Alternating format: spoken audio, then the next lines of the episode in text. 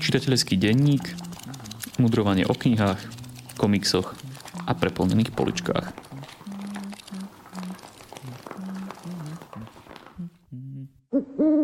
Po menšej prestávke vás vítame pri počúvaní 7. čitateľského denníka. Ja som Jakub, nahrávam z Bardeva a spolu so mnou je aj Šimon, ktorý nahráva z Levíc. A na úvod opäť vyhodnotíme našu literárnu súťaž. Posluchačka Alenka nám poslala túto otázku. Citujem. Píšete si do kníh, ktoré čítate poznámky? Počiarkujete si v nich? Ohýbate rožky? Alebo ste rigidní čitatelia a knihy skôr šetríte? A, tak čo Šimon, aký typ čitateľa si ty? No, mne, sa, mne sa nepáči táto polarizácia, že, že počiarkovanie, písanie si poznámok a zohýbanie rožkov je ekvivalentné s nevážením si kníh. Ja si, ja si knihy vážim, ale ja robím všetky tieto veci. Aj si píšem poznámky, aj zahýbam rožky, aj počiarkujem. Ja vychádzam z presvedčenia, že kniha je súčasťou diskurzu, respektíve diskurzie a nie je až tak artefakt. Čiže ja knihu a text vnímam ako nejaké myšlienky, s ktorými nejako pracujem, ktoré hodnotím, ktoré si chcem zapamätať, ktoré nejako spracovávam a súčasťou toho procesu, tej mojej interakcie, spracovávania tých myšlienok v knihách alebo o knihách, ktoré čítam, tak to je to. Zahýbanie rožkov, písanie si poznámok, počiarkovanie keď chcem mať najvä- čo najväčší užitok z toho, čo čítam, tak s tým potrebujem nejako interagovať. Jedna časť toho je to, čo tu robíme, že o knihách sa rozprávame, hodnotíme, recenzujeme a tomu predchádza, alebo to sprevádza aj ten proces, čo by niekto nazval uh, ničenie kníh je pár, je pár výnimiek, ktoré si zachovám, ktoré beriem ako že artefakt. Mám, takú, mám také špeciálne vydanie Pána prsteňov k 50. výročiu, je také jedno, jedno veľkozväzkové, tak do toho nečarbem, ale inak skoro do všetkého. Čo ty? Ja mám podobný postoj. Ja si veľmi rád zahýbam rožky aj na dolnej, aj na, aj na hornej strane, podľa toho, že kde v texte si chcem niečo zvýrazniť. Používam výkričníky a otázniky na to, keď potrebujem niečo zdôrazniť, že s čím veľmi súhlasím, alebo čo je pre mňa otázne, s čím nesúhlasím. Občas si aj píšem. Pomáha mi to zapamätať si ak potrebujem niečo nájsť, tak to rýchlejšie nájdem. Viem, kde to mám v knižnici položené, knihu otvorím podľa toho zahnutého rožka a viem, že tam je niečo dôležité, čo som si chcel zapamätať.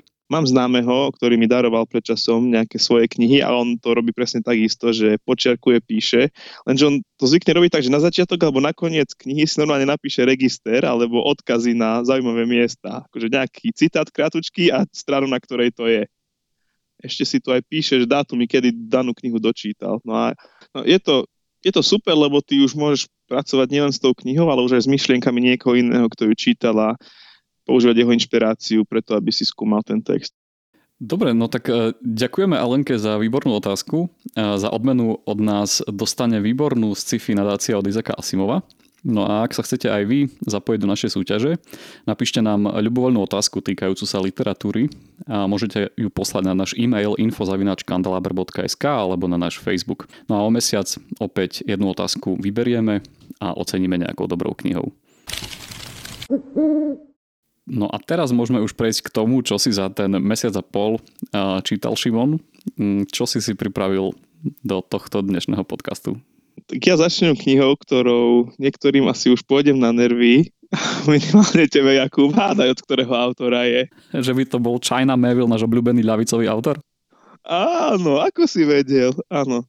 Môj, môj China Meville maratón sa pomaly ale isto blíži ku koncu. Toto je posledný román, ktorý od neho čítam. Román Kraken. Je to román, ktorý je na rozdiel od niektorých jeho iných diel zasadený akože v tomto skutočnom svete, konkrétne v Londýne. A Londýn je miesto, kde Mieville býva, tvorí, pracuje. Je to taká zvláštna knižka, pretože mám, mám pocit, že Mieville ju písal preto, aby sa mohol vyžívať vo veciach, ktoré má rád. Že on obdivuje napríklad tú mytológiu ohľadom Lovecraftovho Cthulhu, uctievanie chobotníc a, a veľkých sépí, alebo proste nejaké fantastické prvky, ktoré jeho bavia, ktorým je akože taký, taký fanúšik v takom tom rídzom, čistom detskom slova zmysle, že wow, oči do Korán, proste úžas. Tak toto sa mu páčilo a to chcel nejako spracovať, tak o tom napísal túto knihu Kraken. A že on použil knihu, príbeh respektíve zápletku, len ako, ako nástroj, ako, ako napísať niečo o týchto svojich fascináciách. Kniha je o tom, že pracovník v britskom prírodopisnom múzeu, teda Natural History Museum, tak zistí, že obrovská sepia, ktorá bola uložená v nádobe, nádrži, zrazu zmizla. A to spustí celý ten príbeh, ako po nej začne patrať polícia, ako sa on dostáva do sledu rôznych nečakaných udalostí, zistuje, že v Londýne funguje veľa náboženských kultov a siekt, a ktoré spolu vlastne zápasia, čiže paradoxne zápasia o to, že ktorých predpoveď konca sveta je tá pravá a tá lepšia, čo je veľmi fascinujúca myšlienka, hádať sa o tom, že aký koniec, svet, koniec sveta nastane. A, o, a jeho tak strháva ten vír udalostí. A mám pocit, že Mievil tu robí to, čo robí aj vo svojich iných knihách, že, že nie postavy sú tie, ktoré posúvajú dej dopredu, ktoré by ho ťahali dopredu, ako to robí napríklad náš známy Brandon Sanderson, ale, ale postavy sú len nástrojom, cez ktoré vidíme, alebo cez ktoré prežívame dej, že udalosti sa dejú postavám a postavy to len nejako spracovávajú. A tie, jeho jednotlivé nápady nie sú zlé, sú celkom také zaujímavé, orig, originálne a veľmi premyslené a vidno, že on nie je nejaký prvoplánový spisovateľ, ktorý by začal písať niečo len tak z hlavy, ale on si naštuduje kultúru, naštuduje si spôsob premýšľania istých ľudí alebo istých skupín alebo myšlienkových prúdov, že on je informovaný autor, premyslený. Len mám pocit, že tie veci spolu nejako nie sú dobre pospájane, nie sú až také koherentné, konzistentné. Že sú to ako nejaké kamienky navlečené na šnúrke, ale príliš ďaleko od seba, aby tvorili nejaký ucelený náhrdelník, v tomto prípade knihu. Ale napriek tomu tie nápady sú zaujímavé, on píše putavým štýlom a opäť opakujem, že to, že on píše premyslenie, že on vie, o čom píše, vie, o čom hovorí, to veľmi vidno a že on píše tiež pre informovaného čitateľa, ktorý trochu rozumie kultúre, literatúre, kultúrnym, spoločenským narážkam, tak toto na ňom stále oceňujem. No a samozrejme, že on si podľa mňa nenechá ujsť ako spoločenský komentár tým, aký, aký je ako je politicky zameraný, ako je spoločensky zameraný, že nedáva ho tam priamo, ale, ale vidno to na tom, ako on pristupuje k opise k opisu inštitúcií a tej dynamiky jednotlivec versus systém a tak ďalej. No. Tak tá, to jeho ľavicové cítenie sa tam opäť prejavuje, si myslím celkom výrazne. Druhá kniha, ktorú som si pripravil, sa volá Heart of Darkness od Josefa Konráda, v slovenčine, respektíve češtine Srdce temnoty alebo Srdce temnôt. A toto je veľká literárna klasika. Joseph Conrad, um, autor polského pôvodu, píšuci v angličtine, napísal toto dielo začiatkom 20. storočia. Je to taká novela.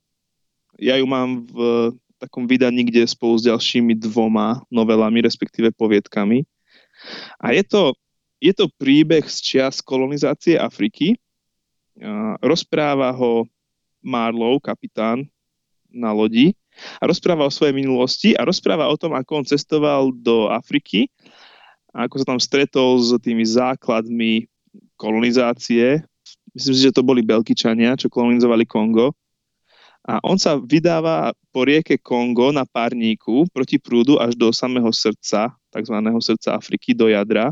A stretáva sa tam teda s tým prostredím, s tým, aké je to tam celé temné, ak, aká je tam nerovnosť, neférovosť, nevyváženosť medzi tými kolonizátormi a pôvodnými Afričanmi, medzi Černochmi a Belochmi.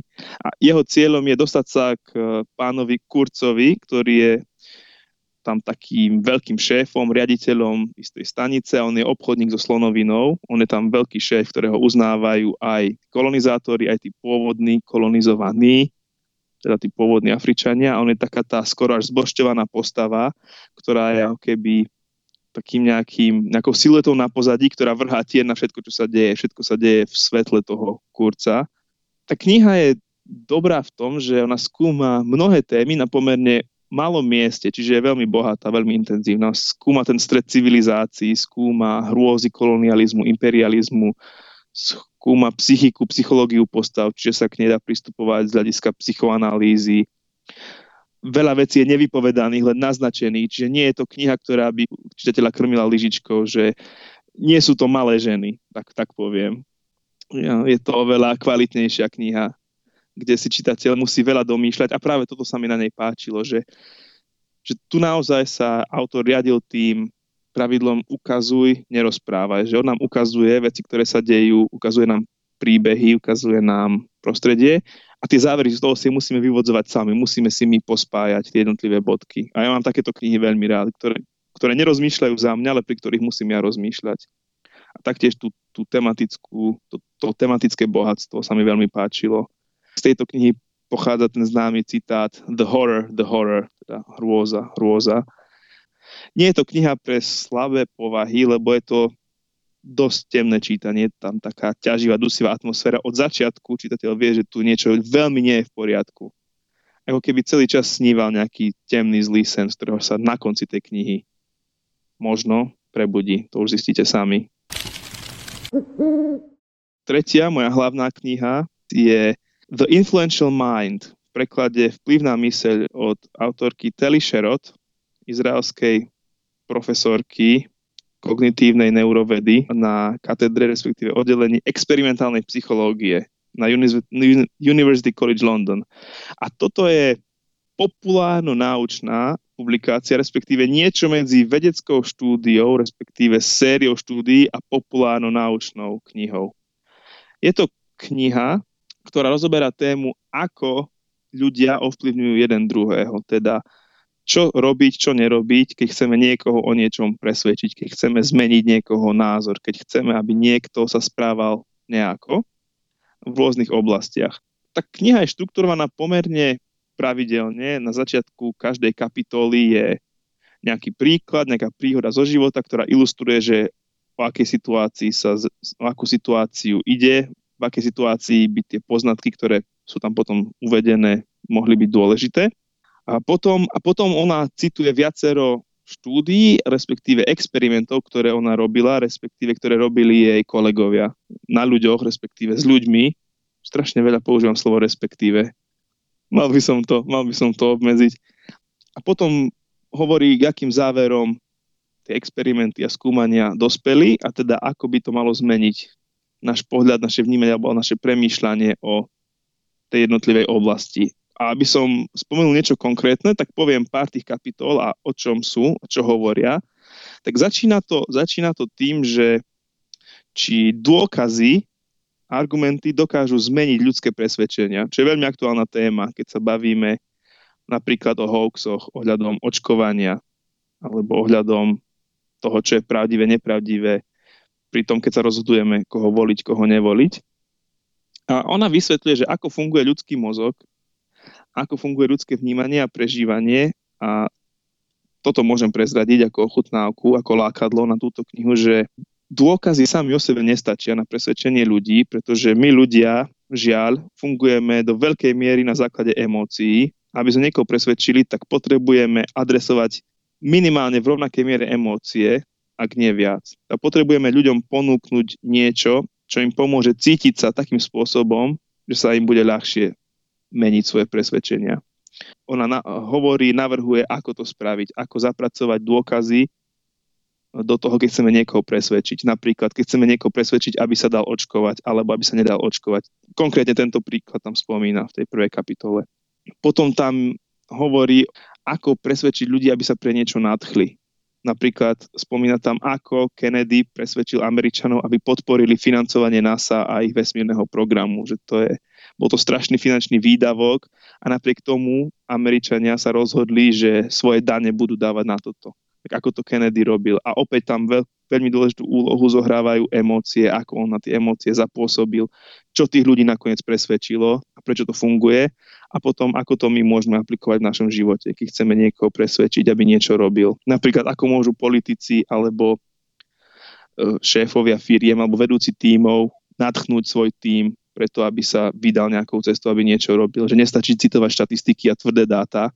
Ako takéto presvedčacie metódy fungujú na ľudí, ako som napríklad ja, ktorý sa snaží cieľene oponovať svojim emóciám, lenže väčšinou to nefunguje.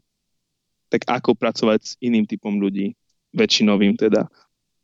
Potom je tam kapitola o tom, ako, ako používať strach či je strach dobrá motivácia niečo robiť. Či môžeme niekoho efektívne nastrašiť alebo vystrašiť a tým ho podnietiť k nejakým činom. Ak sa nedáš očkovať, tak bude zle. alebo či naopak funguje pozitívna motivácia.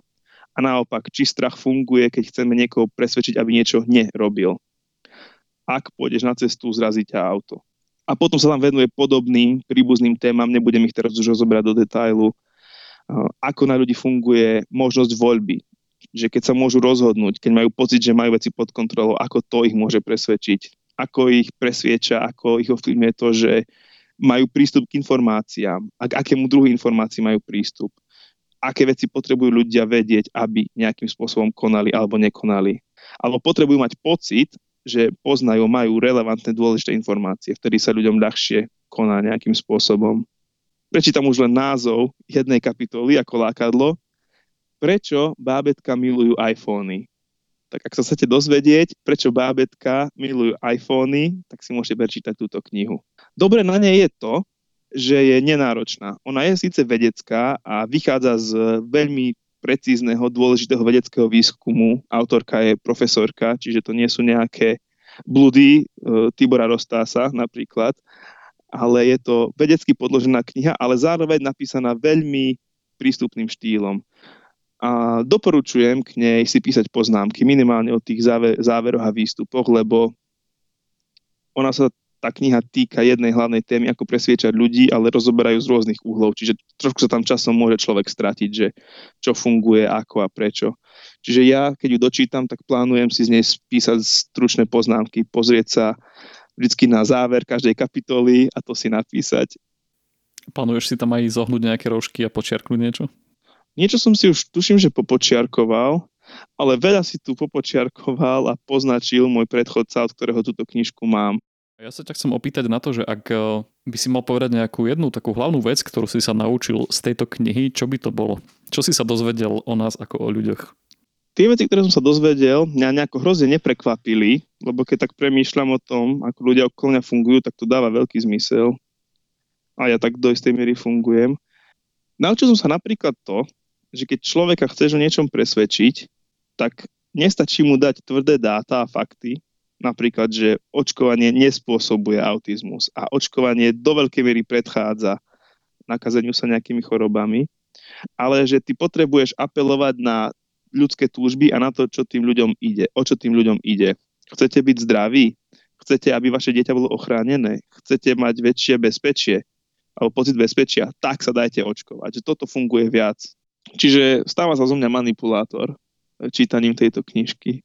Alebo, ak by som to povedal jemnejšie, tak lepší presviečač. Preto máš miesto v našom podcaste zaručené na dlhú dobu dopredu, aby si ľudí presviečal o tom, že čo čítať. Tak ja mám veľmi dobrý vkus, na rozdiel od mnohých ľudí, tak preto tu som. Dnes sa možno porozprávame o našom vzťahu k, k vážnej svetovej literatúre. No ale začnem, neuveríš kým, začnem Nilom Gaimanom. Ale čo? Začnem Nilom Gaimanom, um, pretože na úvod som si pripravil jeho komiks Sandman a, a to dielo s názvom Předehra. Tieto príbehy zachmúreného muža v čiernom, ktorý nápadne sa podobá na Roberta Smitha z kapely The Cure, výrazne ovplyvnili pomedzie mainstreamového a artového komiksu, najmä teda na prelome 90. a 0. rokov. A raz určite celej tejto sérii venujem nejaké rozsiahlejšie zamyslenie v tomto podcaste. Ale Předehra, najnovší prírastok do tejto série, je rozsiahla a odvážna freska hovoriaca o tom, čo sa stalo na úplnom začiatku, na začiatku príbehu tejto slavnej postavy. Sandman je v nej povolaný, aby vyriešil záhadu miznúcich planét a hinúcich snov. A otázka je, či sa mu to podarí. No a aj keď je táto predehra prequelom pôvodnej dekalógie a nový čitateľ by si ju tak možno chcel ako prvú prečítať, že nech má nejaký taký úvod do tejto série. Ja by som mu to neodporúčal, pretože je plný odkazov na staršie časti a všetko pre čitateľa zapadne až v tom okamihu, keď si najprv prejde celým Sandmanovým príbehom. Toľko napadov na jednom mieste som už veľmi dlho nevidel. Sú tam rôzne rozkladacie strany, panely vo forme rúk, rastlín alebo zubov, buranie štvrtej steny a podobne. Dokonca som v istých okamihoch celý komiks musel otáčať, až som ho držal dole hlavou, lebo ináč by som ho nevedel prečítať. Kontext snov a nočných môr ale spôsobuje, že všetky tieto formálne hračky nepôsobia vôbec nejak samoučelne, ale iba funkčne počerkujú atmosféru, ktorú častokrát prežívame, keď spíme a snívame. No a ako výtvarník hodnotím tento komiks ako jeden z najlepšie nakreslených komiksov, aké som kedy čítal. Môžeš nám menej znalým týchto odborných termínov vysvetliť, čo je búranie štvrtej steny? Búranie štvrtej steny je to, keď sa vám v nejakom e, diele, môže, nemusí to byť len komiks, ale môže to byť aj kniha alebo film, hlavná postava alebo aj vedľajšia prihovorí ako čitateľom, ako divákom. Napríklad um, v House of Cards, keď hlavná postava hovorí k divákovi, alebo Deadpool, keď rozpráva k divákovi. No tak aj tu na niektoré postavy sa obratia na diváka tým, že buď mu priamo niečo povedia, alebo sa pozrú do kamery v úvodzovkách a vy viete, že vlastne sa vás nejak týka ten dej, že vás to vťahuje do deja. K tomu odporúčam film interaktívny Bandersnatch na Netflixe. A ešte jednu otázku mám, že pre tých, ktorí vôbec netušia, kto je Sandman, môžeš ho zhruba opísať ako postavu, lebo on je veľmi fascinujúci hrdina. Je to veľmi fascinujúci hrdina a tak, ako som spomínal, určite mu venujem raz niečo, nejaký rozsahlejší príspevok, ale v skratke Sandman je pán snov, čiže postava, ktorá vychádza aj z mytológie, neviem, či z nenáhodou z nemeckej. Bola to m, taká smiešná postavička v DC Comics, ktorú v 90. rokoch dostal do rúk Neil Gaiman a ktorý úplne prepracoval. Stal sa z neho pán Snovej ríše, ktorý spolu so svojimi šiestimi súrodencami, ako je smrť, osud, depresia a tak ďalej a tak ďalej, tak prežíva nejaké, nejaké príbehy, ktoré častokrát nadvezujú aj na klasickú literatúru, dosť napríklad na Shakespearea. A vychádzal mm, asi v desiatich zväzkoch, čiže v nejakých okolo 70-80 zošitov. A práve v tých 90 rokoch bol taký dosť rezonujúci na takom pomedzi mainstreamu a artového komiksu. Smrť, osud, depresia, veselá rodinka. A ja len doplním, že to meno môže byť metúce, že Sandman, že piesočný muž, to vychádza z toho, že podľa tej mytológie on spôsoboval sny ľuďom tak, že im sypal do očí čarovný piesok. Že to dáva zmysel. Nie je to ten, ten Sandman zo Spidermana, tá piesková obluda, to ani zďaleka. Je to ten pán, o ktorom spieva Metallica v piesni Enter the Sandman.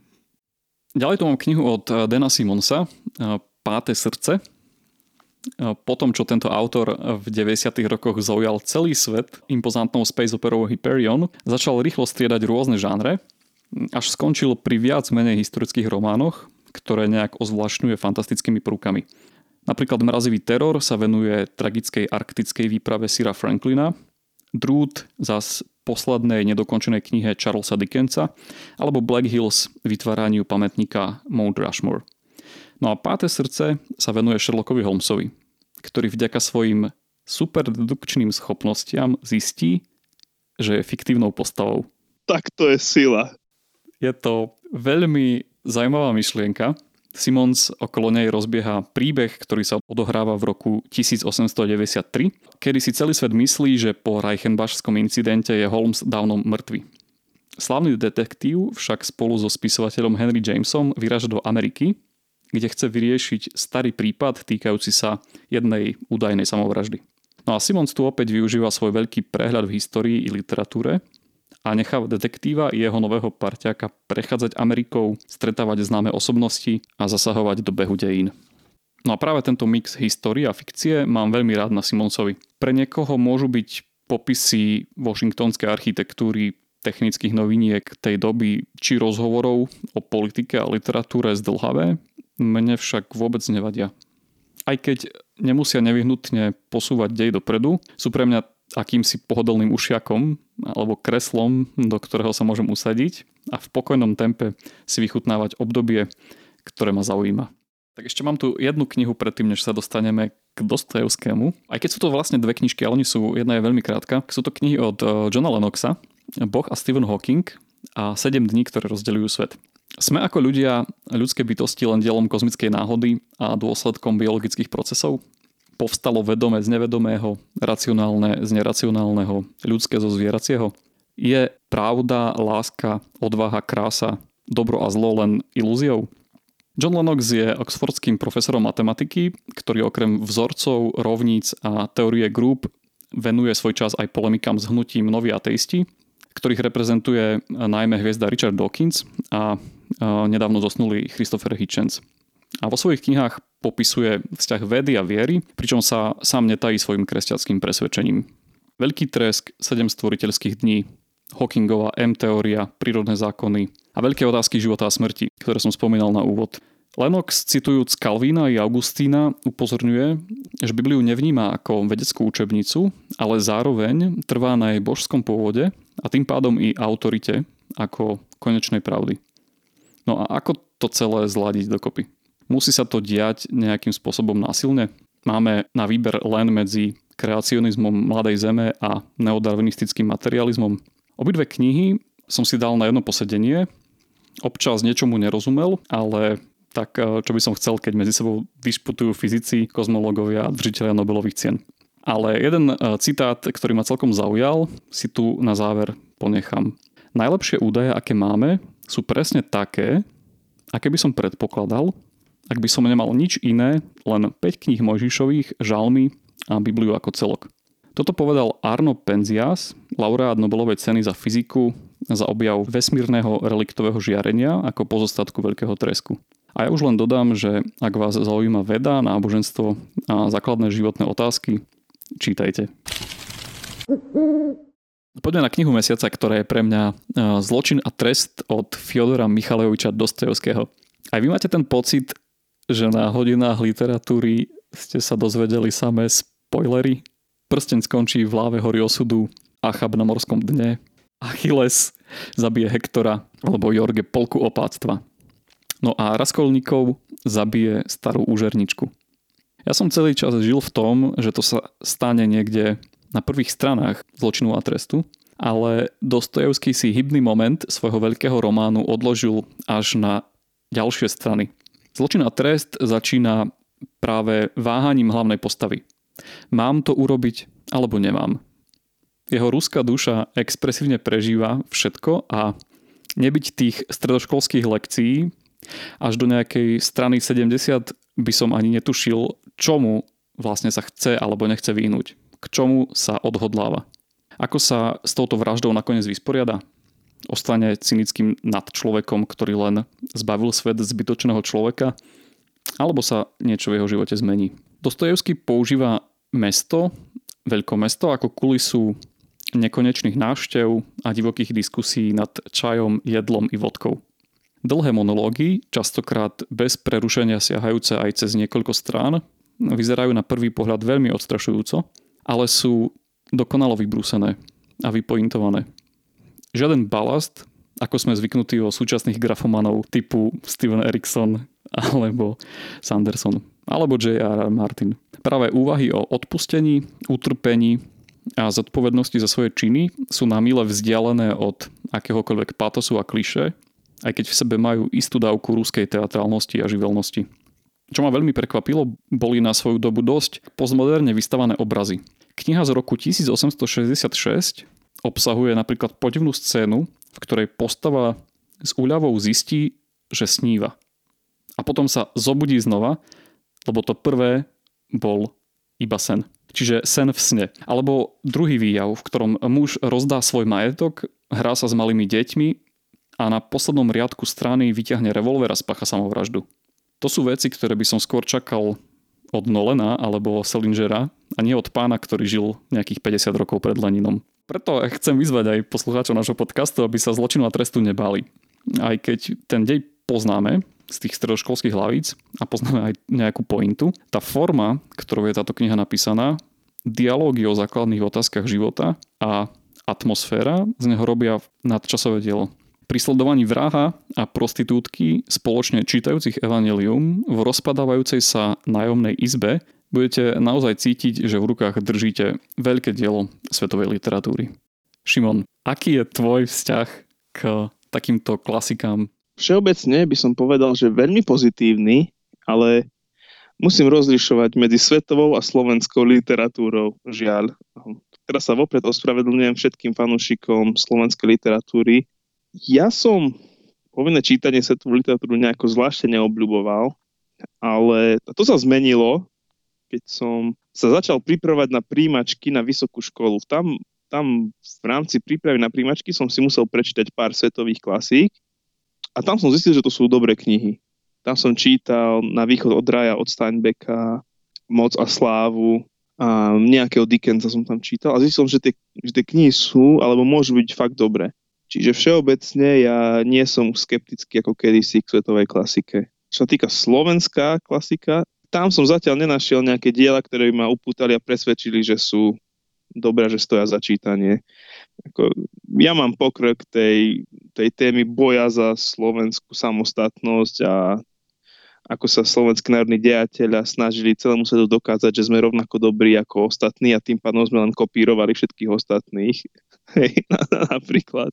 Myslím, že svetová klasika je odlišná a kvalitnejšia v tom, keď ju porovnáme so súčasnou, ja neviem, žánrovou literatúrou, alebo dokonca aj s tým žánrom, že literary fiction, to je tá, akože tá vysoká, vznešená literatúra, ktorá je lepšia ako žánrovky, no hej, čo je blbosť samozrejme, ale že tá svetová klasika, že to je premyslená literatúra, že tam autori premýšľali nad tým, čo chcú urobiť a akože oni nechceli len nejako remeselne zbúchať nejakú knihu, ktorá by mala zaujímavý dej, ale oni fakt niečo riešili. Ten zločin a trest napríklad riešil tie filozofické otázky života, smrti, viny a tak ďalej. Alebo, ako som spomínal, tá moja obľúbená zo svetovej klasiky na východ od raja od Steinbecka, že to je premyslená kniha, ktorá chcela niečo konkrétne povedať. Že to boli autory, ktorí veľmi vedome písali. Keď to porovnáme s takými akože knihami na jedno posedenie, to je neporovnateľne kvalitnejšie. A to nehovorím len preto, že, že to je z minulosti, preto je to lepšie, alebo že to napísal tento a tento veľký autor, preto je to lepšie. Ale na tých textoch vidno, že to sú, to sú cieľavedome, premyslene napísané texty. Podľa mňa treba mať správne očakávania pri čítaní takých kníh, ktorý z nich človek získa najviac. No a čo ty? A tvoj vzťah ku klasike? Ja som klasickou literatúrou opovrhoval dosť dlho, až kým som neprišiel na vysokú školu a nedostal som spolubývajúceho, ktorý bol nadšený do Shakespearea, do klasickej poézie a práve do, aj do takejto klasickej beletrie. A on mi tak občas niečo doniesol a tam sa začal budovať môj vzťah ku klasike. Aj keď musím priznať, že stále keď si mám vybrať, že idem čítať 7. diel Hry o tróny a Zločin a trest, tak skôr by som siahol po tej Hre o tróny. A o to viac som vždy potom prekvapený, že aký viem byť sklamaný zo žánrovej literatúry občas a veľmi milo prekvapený z klasiky. Lebo aj k tomu Dostojevskému pristupujem tak, že potrebujem na to nejaký čas, idem do toho s tým, že teda budú tam nejaké vážne témy, ale ono je to fakt tak, tak dobre napísané, najmä keď máte už prečítanú nejaký, nejakú literatúru, a práve tak, jak som spomínal, že viem si porovnať častokrát banálnosť nejakej súčasnej literatúry a tú premyslenosť, to, že každá veta má tam nejaký zmysel, je napísaná nejak sofistikovane, to, že musel na tým stráviť nejaký čas a že jeho hlavným cieľom nebolo iba čitateľa nejak pobaviť a zarobiť si na živobytie, ale že tomu venoval aj akože čas a že to má nejakú hĺbku. A že akýkoľvek úsek si môžeš akože vybrať z tej knihy nejakú kapitolu a aj bez toho, aby si možno vedel, že čo bolo predtým a čo pokračuje ďalej, že máš, máš zážitok z toho, že to čítaš iba kvôli tomu jazyku. A pre, preto sa aj vraciame podľa mňa k tej klasike, že, že poznáme tú pointu nejakú, alebo nejaký zvrat, ktorý je v tej knihe, ale je to tak dobre napísané, že máš radosť z toho to čítať iba kvôli tomu samotnému jazyku. A toto je málo kníh je takých, ktoré by boli kvalitné aj formou, aj obsahom. A do takej miery, že už keď poznáš obsah, tak sa k nej stále vraciaš a užívaš si len tú formu. V tomto napríklad je Shakespeare dobrý, že my poznáme Hamleta odpredu, odzadu, my poznáme no, Rómea a Julia. To nie je asi najlepší príklad, lebo to je podľa mňa nepochopené dielo, ale nevadí. Ale my stále môžeme čítať napríklad aj toho Rómea a Juliu, aj Shakespeare, uh, Hamleta, aj Macbetha a proste maj, to majstrovstvo, ako to Shakespeare písal, ten jambický pentameter a pod. Tak toto je koniec nášho majového čitateľského denníka. A ak sa vám páči, čo robíme, budeme radi, ak nás podporíte prostredníctvom portálu Darujme.sk alebo zdieľaním tohto podcastu na sociálnych sieťach. A nezabudnite na to, že sa môžete opäť zapojiť do našej literárnej súťaže. Čítajte teda dobré knihy aj v júni a majte sa fajn. Toto bol podcast občianskeho združenia Kandeláber. Viac o nás nájdete na www.kandelaber.sk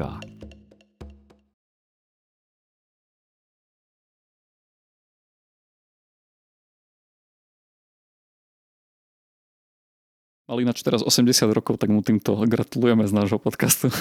Áno, zdravíme pána Dokinsa a varujeme ho, že po smrti zažije najväčšie prekvapenie svojho života.